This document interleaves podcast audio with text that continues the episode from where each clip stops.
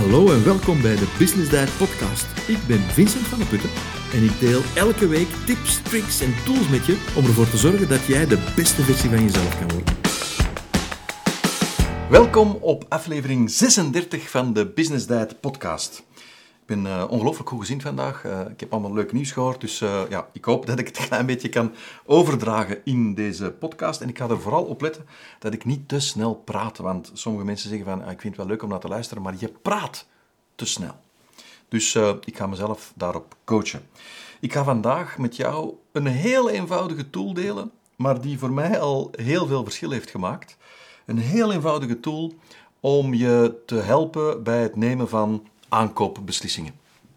Um, aankoopkeuzes maken, dat is natuurlijk eh, in, in je privésfeer is dat heel erg belangrijk, maar in je professioneel leven uiteraard ook. Um, dat heeft natuurlijk te maken met uh, als je een, verkoop, uh, een verkeerde keuze maakt, ja, dat kan, ja, dat kan heel slecht uitdraaien, dat kan heel veel geld kosten. Misschien heb je iets gekocht wat dan uiteindelijk toch niet doet wat je wilde dat het ging doen. En dan heb je ja, geld uitgegeven over niks enzovoort. Dus ja, zowel privé als zakelijk is het maken van juiste aankoopbeslissingen ja, echt wel een skill die, uh, die je moet beheersen. Ik heb daar zelf uh, ja, in mijn leven best al wel wat uh, fouten voor gemaakt. En dus vandaar dat ik die tool met jou wil delen die je privé kan helpen om eh, bijvoorbeeld eh, je keuze te maken naar eh, welke reisbestemming ga je nemen, welk hotel ga je boeken, welke auto ga je kopen, zou je dat huis of dat appartement wel kopen, zo ja, welk, of zo nee, welk ander keuze kan je maken, welk ander huis of appartement, al dat soort zaken kan je deze tool op toepassen. Professioneel kan het bijvoorbeeld ook zijn bij de aankoop van computer, software, noem maar op, maar ook bijvoorbeeld bij sollicitaties. Hè. Welke keuze je moet maken bij uh, een aantal sollicitanten. Wie blijft dan uiteindelijk over in, als de beste kandidaat voor de jobfunctie die je open hebt staan. Dus de kwaliteit van je keuze is echt wel cruciaal. En de kwaliteit van je keuze heeft te maken met een aantal zaken. Um, dat heeft te maken met bijvoorbeeld of jij overwegend iemand bent die zich laat leiden door emotie wat ik dan meer de, de, de rechter hersenhelft uh, dominantie zou noemen? Of ben jij iemand die je veel meer laat leiden door het rationele, door de linker hersenhelft? Ik ga het heel kort door de bocht noemen. Ben jij meer een, kunstzinnig iemand, dan ga je meer naar de rechter hersenhelft. Ben jij meer een, een ingenieurstype, dan ga je meer naar de linker hersenhelft. En ik, ben, ik weet uiteraard dat ik hier een ongelofelijke veralgemening maak. Maar toch, er zit wel een, een kern van waarheid in. Afhankelijk van hoe we in het leven staan, hoe we belang hechten aan feiten of hoe we ja, bepaalde andere zaken belangrijk vinden, dat gaat ook bepalen hoe goed we zijn in onze keuzes. Ik heb daarbij niet gezegd trouwens dat als je overwegend een linker hersenhelft denker bent, dus een, een logisch denker, een rationeel denker, dat je dan uh, betere keuzes gaat maken. Want wat er vaak gebeurt bij die mensen, dat is dat zij zo vaak het rationele doorlopen en overwegen, dat ze eigenlijk tot geen beslissing komen. En dat is natuurlijk uh, ook niet uh, de bedoeling. Dus de kwaliteit van je keuze is belangrijk. En zoals ik zeg, het hangt ervan af hoe jij in het leven staat, hè. Uh, hersenhelft, linker. Maar bijvoorbeeld, uh, je weet, uh, business tijd, ik heb al een paar keer gesproken over persoonlijkheidstesten. En een van de dingen die, uh, die ik wel eens meegeef aan mensen die dan bijvoorbeeld een masterclass volgen of wat dan ook, is om bijvoorbeeld op voorhand een DISC-test te doen. Hè. Een, een test waarbij eigenlijk vier persoonlijkheidstypes worden onderscheiden en ik zeg er dan trouwens ook altijd bij, uh, iedereen is een beetje van alles, maar onder stress, of als het echt erop aankomt, dan ben je toch overwegend één van die vier types. Een D, een I, een S of een C. Je hoort dat misschien wel eens uh, in de wandelgangen, spreekt men wel eens over kleuren. Ik ben rood of ik ben blauw. Ik zelf als business dad ben niet zo'n fan van het bepalen in kleuren. Om verschillende redenen, maar daar gaan we vandaag nog niet echt op in. Maar dus of jij bijvoorbeeld zoals ik in het verleden toch wel vaak te snel of te impulsief beslissingen neemt, dat kan het gevolg zijn van welk overwegend uh, karaktertype, welk overwegend persoonlijkheidsprofiel heb jij. Dus ik nodig je uit, als je de gelegenheid hebt, we zullen ook een link zetten in, uh, in de samenvatting via het blogartikel, een link naar zo'n disktest, dat je dat eens doet, zodanig dat je ook beter gaat begrijpen, ja, als jij meer valt onder die, uh, die directieve of dominante, die D, dan ga jij bijvoorbeeld sneller impulsieve beslissingen nemen die misschien wat uh, ja, ondoordacht kunnen zijn. Val jij meer onder de S van stabiliteit bijvoorbeeld, of de C van conformiteit, als je daar meer zou onder vallen, dan ga je bijvoorbeeld misschien beslissingen niet nemen omdat je blijft maar feiten gaan afwegen en blijft gaan uh, feiten verzamelen en dan kom je misschien niet tot een beslissing. Dus het kan een heel... Ja, het kan heel interessant zijn om je op dat vlak ook bewust te worden van ja, waarom neem ik soms impulsieve beslissingen in mijn leven tegenover, en ik dat niet, hè, waarom ga ik dan te vaak, te lang de feiten afwegen. Dus dat is op zich een, een, een goede start. Maar goed, hè, we hebben het over een tool. Dit is niet de tool die ik wil meegeven, dit gaat je gewoon een inzicht geven waarom die tool voor jou misschien belangrijker is dan voor iemand anders. Maar wat ik je wel wil meegeven, dat is iets wat je me misschien al vaker hebt horen zeggen, dat is dat volgens mij elke koopbeslissing ook een professionele beslissing. Hè. Dus elke koopbeslissing in de privé of in de professionele sfeer is in wezen een emotionele beslissing waarvoor we rationele redenen nodig hebben. Waarvoor we rationele redenen geven aan onszelf en aan onze omgeving. En ik kan daar ook voorbeelden bij geven als je bijvoorbeeld uh, een auto hebt gekocht en je hebt die auto gekocht omdat je jezelf een groen imago wil aanmeten of omdat je eh, echt zoiets wil hebben van kijk, zie eens uh, hoe groen ik ben, bij wijze van spreken. Uh, dan, dan ga jij misschien een, een, ja, een elektrische wagen kopen.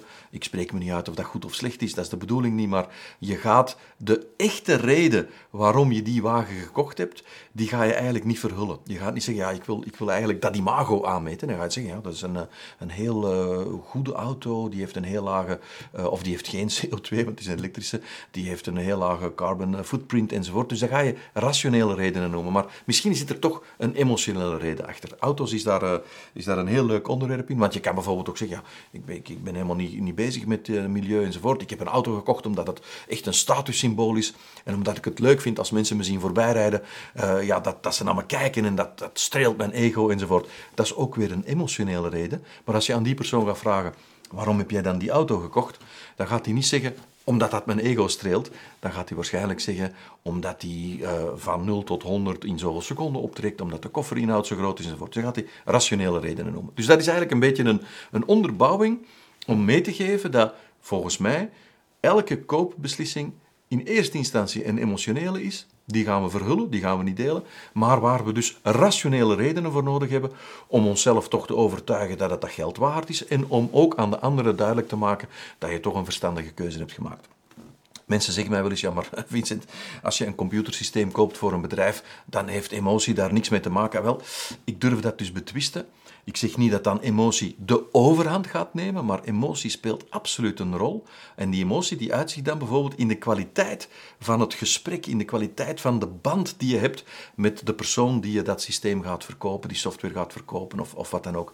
Dus dat is dan dat emotionele, dat is de kwaliteit van die menselijke relatie, uh, die dan ook een rol gaat spelen. Je gaat dus bijvoorbeeld zien dat er een keuze wordt gemaakt tussen twee systemen die alle twee evenveel kunnen, die alle twee evenveel kosten en alle twee op hetzelfde moment kunnen geleverd worden. Maar deze persoon vind je net iets leuker of aangenamer of, of weet ik veel wat, emotioneel aspect, en die andere minder, ja, dan koop je toch bij die ene die je aangenamer of sympathieker gaat vinden. Ik zeg niet dat je in de professionele context alleen beslissingen neemt gebaseerd op emotionele zaken, dat zeg ik niet, maar ik wil toch benadrukken dat dat emotionele echt wel een rol speelt. En als jij zelf keuzes gaat maken die echt belangrijk zijn, dan is het eigenlijk zaak om dat emotionele daar zo ver mogelijk van weg te houden. Want als jij je laat leiden bij heel belangrijke beslissingen of bij dure beslissingen door een emotioneel aspect, ja, dan ga je eigenlijk misschien niet de verstandigste beslissing, maar misschien de leukste beslissing nemen. En dat gaat achteraf misschien zuur of duur opbreken. Vandaar de tool, vandaar deze podcast, waar ik je eigenlijk gewoon een heel eenvoudige tool wil meegeven, die jou toelaat om op een meer rationele basis de keuze te gaan maken van de aankoop die je gaat doen. En ik ga daarbij uh, het eigenlijk heel gemakkelijk maken. Bijvoorbeeld de keuze van een auto. Ja, hoe gaat dat in zijn werk? Uh, je, je, gaat een aantal auto-showrooms uh, bezoeken En dan ga je, willens nillens, ga je toch laten beïnvloeden ook door emotionele zaken. Dus ik nodig je uit om die tool, bijvoorbeeld bij de aankoop van een auto, bijvoorbeeld bij de aankoop van een woning, of bijvoorbeeld bij de keuze van een reisbestemming, en ik ga dat even nemen als voorbeeld, om daarbij in eerste instantie dat emotionele even te parkeren. Hoe doe je dat nu? Als je, zoals ik, ehm, ja, zoals ik zeker in het verleden, naar reisbestemmingen keek, ja, hoe ging dat? Hè? Ik, ik had dan een boek van, uh, van een of andere reisorganisatie ja, en dan begin je te bladeren en zeg je, we gaan naar Kreta, of we gaan naar Malta, of we gaan naar Spanje, of maakt al niet uit. Ja, en dan begin je te bladeren. Dan heb je dus, dat geografisch gebied is dan gekozen. En dan heb je, uh, oh, dit is een heel leuke bestemming. Dit is een leuk hotel en kijk eens enzovoort. En dan slaag je dat blad op. En dan, oh, dit is ook wel heel erg leuk. En dan slaag je dat blad om, ja, deze niet. En dan weer. En op den duur, ja, alles of heel veel van de dingen die erin staan is leuk. En wat je dus merkt, is dat het dan eigenlijk ook heel moeilijk wordt om een keuze te maken. Ik heb dat vandaag ook op Booking, hè, op booking.com. Ik heb dan een keuze gemaakt van waar gaan we naartoe? Uh, of ik niet, we hebben dan samen een keuze gemaakt, waar gaan we naartoe? En dan, dan gaan we kijken naar hotels. Ja, en dan begint dat. Hè, en dan is eigenlijk booking.com of eh, een andere bookingsite, dat is eigenlijk een digitale catalogus waarbij je van het ene hotel in het andere enzovoort. En voor je het weet, ja, ben je een heel duur hotel aan het kiezen met heel veel fratsen aan en heel veel toestanden en heel veel mogelijkheden. Maar eigenlijk was dat dan toch misschien niet de verstandigste keuze. Dus wat ik je uitnodig om te doen, bij het voorbeeld van een reisbestemming, is om die emotie eruit te halen en dus een zo verstandig mogelijke keuze te maken, die je kan vertalen naar andere aankoopbeslissingen, is om niet eerst in die catalogus te gaan kijken. Niet eerst te gaan kijken wat er is, maar eerst heel bewust dat dus weg te laten, een blanco blad papier te nemen en samen met de persoon waarbij de keuze van eh, jouw beslissing belangrijk is, in het geval van een reis, ja, je reisgenoten, je partner enzovoort, om een blanco blad papier te nemen en daarop twee dingen op te schrijven. Eén, absolute criteria, staat dan bijvoorbeeld uh, links op je blad, absolute criteria, en dan mag je een streep trekken over de helft van het blad, een verticale streep, en dan rechts van die streep mag je dan zeggen wenselijke criteria.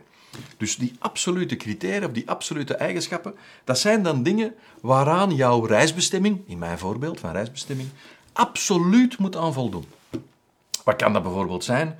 Uh, budget. Mag niet meer kosten dan zoveel. Goed, dat zet je bij absoluut. Wat kan nog absoluut zijn?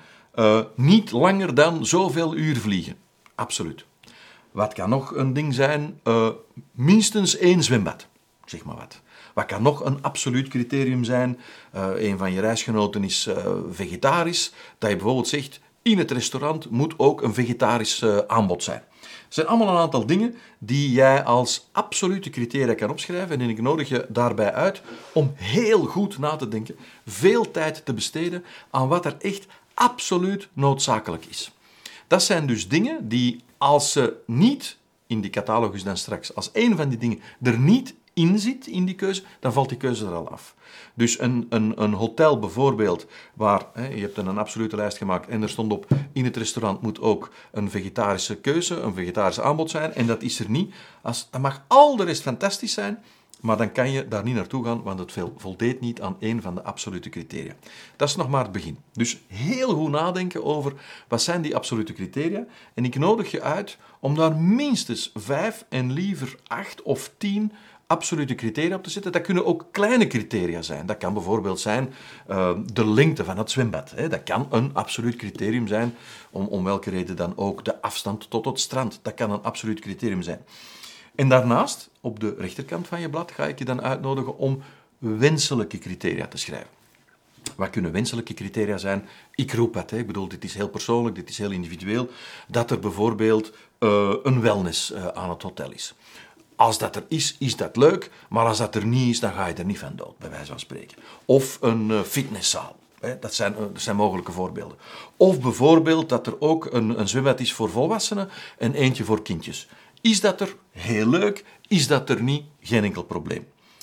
Ik ga je uitnodigen bij die matrix die je eigenlijk aan het maken bent, die je dus op voorhand maakt, voordat je in de catalogus gaat kijken, voordat je op booking.com gaat beginnen uh, kiezen naar welk hotel, dat je uh, evenveel absolute criteria als wenselijke criteria gaat neerschrijven en dat je in een soort weging van belangrijkheid voor elk absoluut criterium straks, als je dan wel gaat kiezen, één punt gaat geven voor elk absoluut criterium en een half punt voor elk wenselijk criterium. Waarom is dat zo? Omdat je straks eigenlijk heel simpel gaat kijken. Je hebt een aantal criteria, laten we zeggen 10, en misschien is 10 aan de hoge kant voor een reisbestemming, maar goed. 10 absolute criteria en 10 wenselijke. Stel dat jij nu op een keuze zou vallen waar alle wenselijke criteria voldaan zijn, maar slechts één uh, absoluut criterium. Stel, dat zou kunnen. Ja, dan ga je eigenlijk in de manier waarop ik je vraag om je punten te geven, 10 keer een half punt, dat zijn 5 punten, en één vol punt, dan heb je 6 punten gescoord voor die bestemming. Want je wil eigenlijk niet naar een plek waarbij alle wenselijke criteria voldaan zijn en geen of maar één absoluut criterium. Nee, wat er zwaarder weegt in je keuze zijn die absolute criteria. Dus als je zo'n lijst hebt gemaakt van absolute en wensencriteria, dan kan jij nu gaan beginnen kijken naar een aantal hotels. En dan kan je kijken, voldoet het aan hoeveel uur vliegen? Voldoet het aan budget? Voldoet het aan zwembad? Voldoet het aan vegetarische aanbod in het restaurant enzovoort? En als je dat allemaal hebt, dan ga je gewoon punten beginnen geven. En dan ga je echt een weging kunnen geven en dan ga je misschien met een ja, keuze van drie uitkomen. En dan kan de doorslag gegeven worden door de wenselijke criteria. Niet door de absolute, want die ze voldoen alle drie aan de wenselijke criteria. Ze scoren daar alle drie even goed op. Maar dan kunnen de wenselijke de doorslag geven als je een soort ex aequo hebt. Ik nodig je uit om, ehm, om die techniek eens toe te passen. En ik heb het nu over reisbestemming, misschien is dat uh, opportun voor jou, maar dat werkt eigenlijk bij alles. Bij de keuze van uh, een nieuwe laptop die je wil kopen, bij de keuze van uh, ja, een auto, dat zei ik al, bij, bij investeringsgoederen, bij kleine dingen, bij grote dingen. Uiteraard niet als je zes pistolets wil gaan kopen bij de bakker. Daar gaat het natuurlijk niet van toepassing zijn. Dat zou een beetje belachelijk zijn. Maar als het echt een belangrijk iets is, wat financieel een belangrijk effect heeft, of wat op lange termijn een belangrijk effect heeft, dan is dat wel een keuze. En ik zei ook er straks, bij sollicitanten bijvoorbeeld kan je dat ook gaan doen. Bijvoorbeeld, een absoluut criterium is dat die persoon zowel Nederlands als Frans spreekt. Wenselijk is dat hij ook noties heeft van Duits, bijvoorbeeld. Absoluut criterium kan zijn dat hij op maximum zoveel kilometer van de werkplek woont, of dat hij eigen vervoer heeft. Een aantal absolute criteria waar je straks niet van afstapt. En daarom is het dus heel belangrijk dat je zeer goed nadenkt over die absolute criteria, want je kan daarin doorschieten. Je kan misschien een lijst van absolute criteria maken die, die er eigenlijk voor zorgen dat je niemand gaat vinden. Uh, dat dat echt een witte raaf is. Dat hotel of die reisbestemming waar jij die criteria hebt opgeschreven, dat bestaat niet. Die persoon die bestaat niet. Zo ideaal, zo perfect, dat is er niet. Dus je mag niet doorschieten in die absolute criteria. Maar je mag er ook niet te weinig op schrijven. Je mag ook niet te veel gewicht uh, geven aan of te veel belang hechten aan de wenselijke criteria.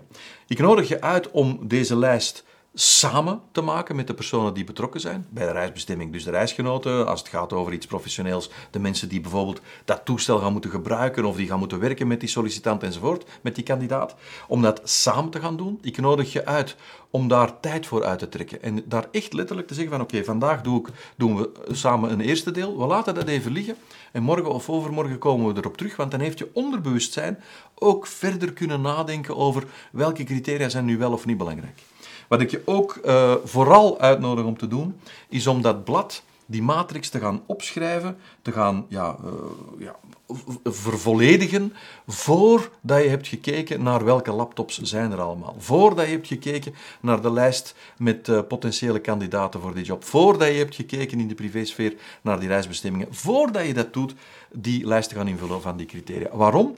Omdat anders die, die ene reisbestemming die toch al een beetje een emotionele voorkeur had, omdat misschien gewoon mooiere foto's zijn dan een ander hotel, waar de fotograaf misschien niet zo goed was, dat je toch zonder dat je het weet, onbewust die criteria gaat beginnen schrijven in functie van die keuze die je al voor een stukje in je hoofd gemaakt hebt. Dus daarom is het belangrijk dat je dat op voorhand doet en niet als je al aan het kiezen bent. Dan, uh, zoals ik zeg, hè, dus één punt voor absolute criteria, een half punt voor de wenselijke. Zorg dat je evenveel absolute of uh, wenselijke criteria hebt. En zorg ervoor dat je niet overdrijft in, uh, in het aantal, of in de diepgang, zal ik zeggen, van de, wens, of van de absolute criteria. Want dat zijn die witte raven die niet bestaan. En dan begin je toch te schrappen op die lijst. Ja, en dan is eigenlijk het hele proces voor niks geweest. Zoals ik zei in het begin, een korte Maar ik hoop duidelijk, en vooral uh, een podcast waar je iets gaat aan hebben als je straks keuzes gaat moeten maken, daar beslissingen gaat bij moeten maken. Het is eigenlijk heel eenvoudig. Doe even die oefening. En ik nodig je ook uit, uh, zoals ik het zei, doe eens even die disktest, zodanig dat je beter begrijpt waarom jij op een bepaalde manier beslissingen neemt of beslissingen hebt genomen in het verleden. Ik wens je heel veel succes. En als je dus aan de hand van die criterialijst een reisbestemming gekozen hebt en je gaat op reis, wens ik je alvast een heel goede reis. Was het uh, wat veel om te onthouden of ging het toch te snel? Wel, geen nood, want je vindt een samenvatting via het blogartikel van de podcast. En dit was dus aflevering 36. Bij gevolg vind je een samenvatting van deze podcast op www.businessdiet.be slash 36. En zoals steeds bedoel ik dan het getal 36. Als je nu denkt van, goh, dat is toch wel leuk, die Business Diet podcasts, en uh, je wil er geen missen, dan nodig ik je uit om je te abonneren. En dat kan je doen uh, via uh, Spotify podcast of via Apple podcast of ook in beeld als je wil via YouTube.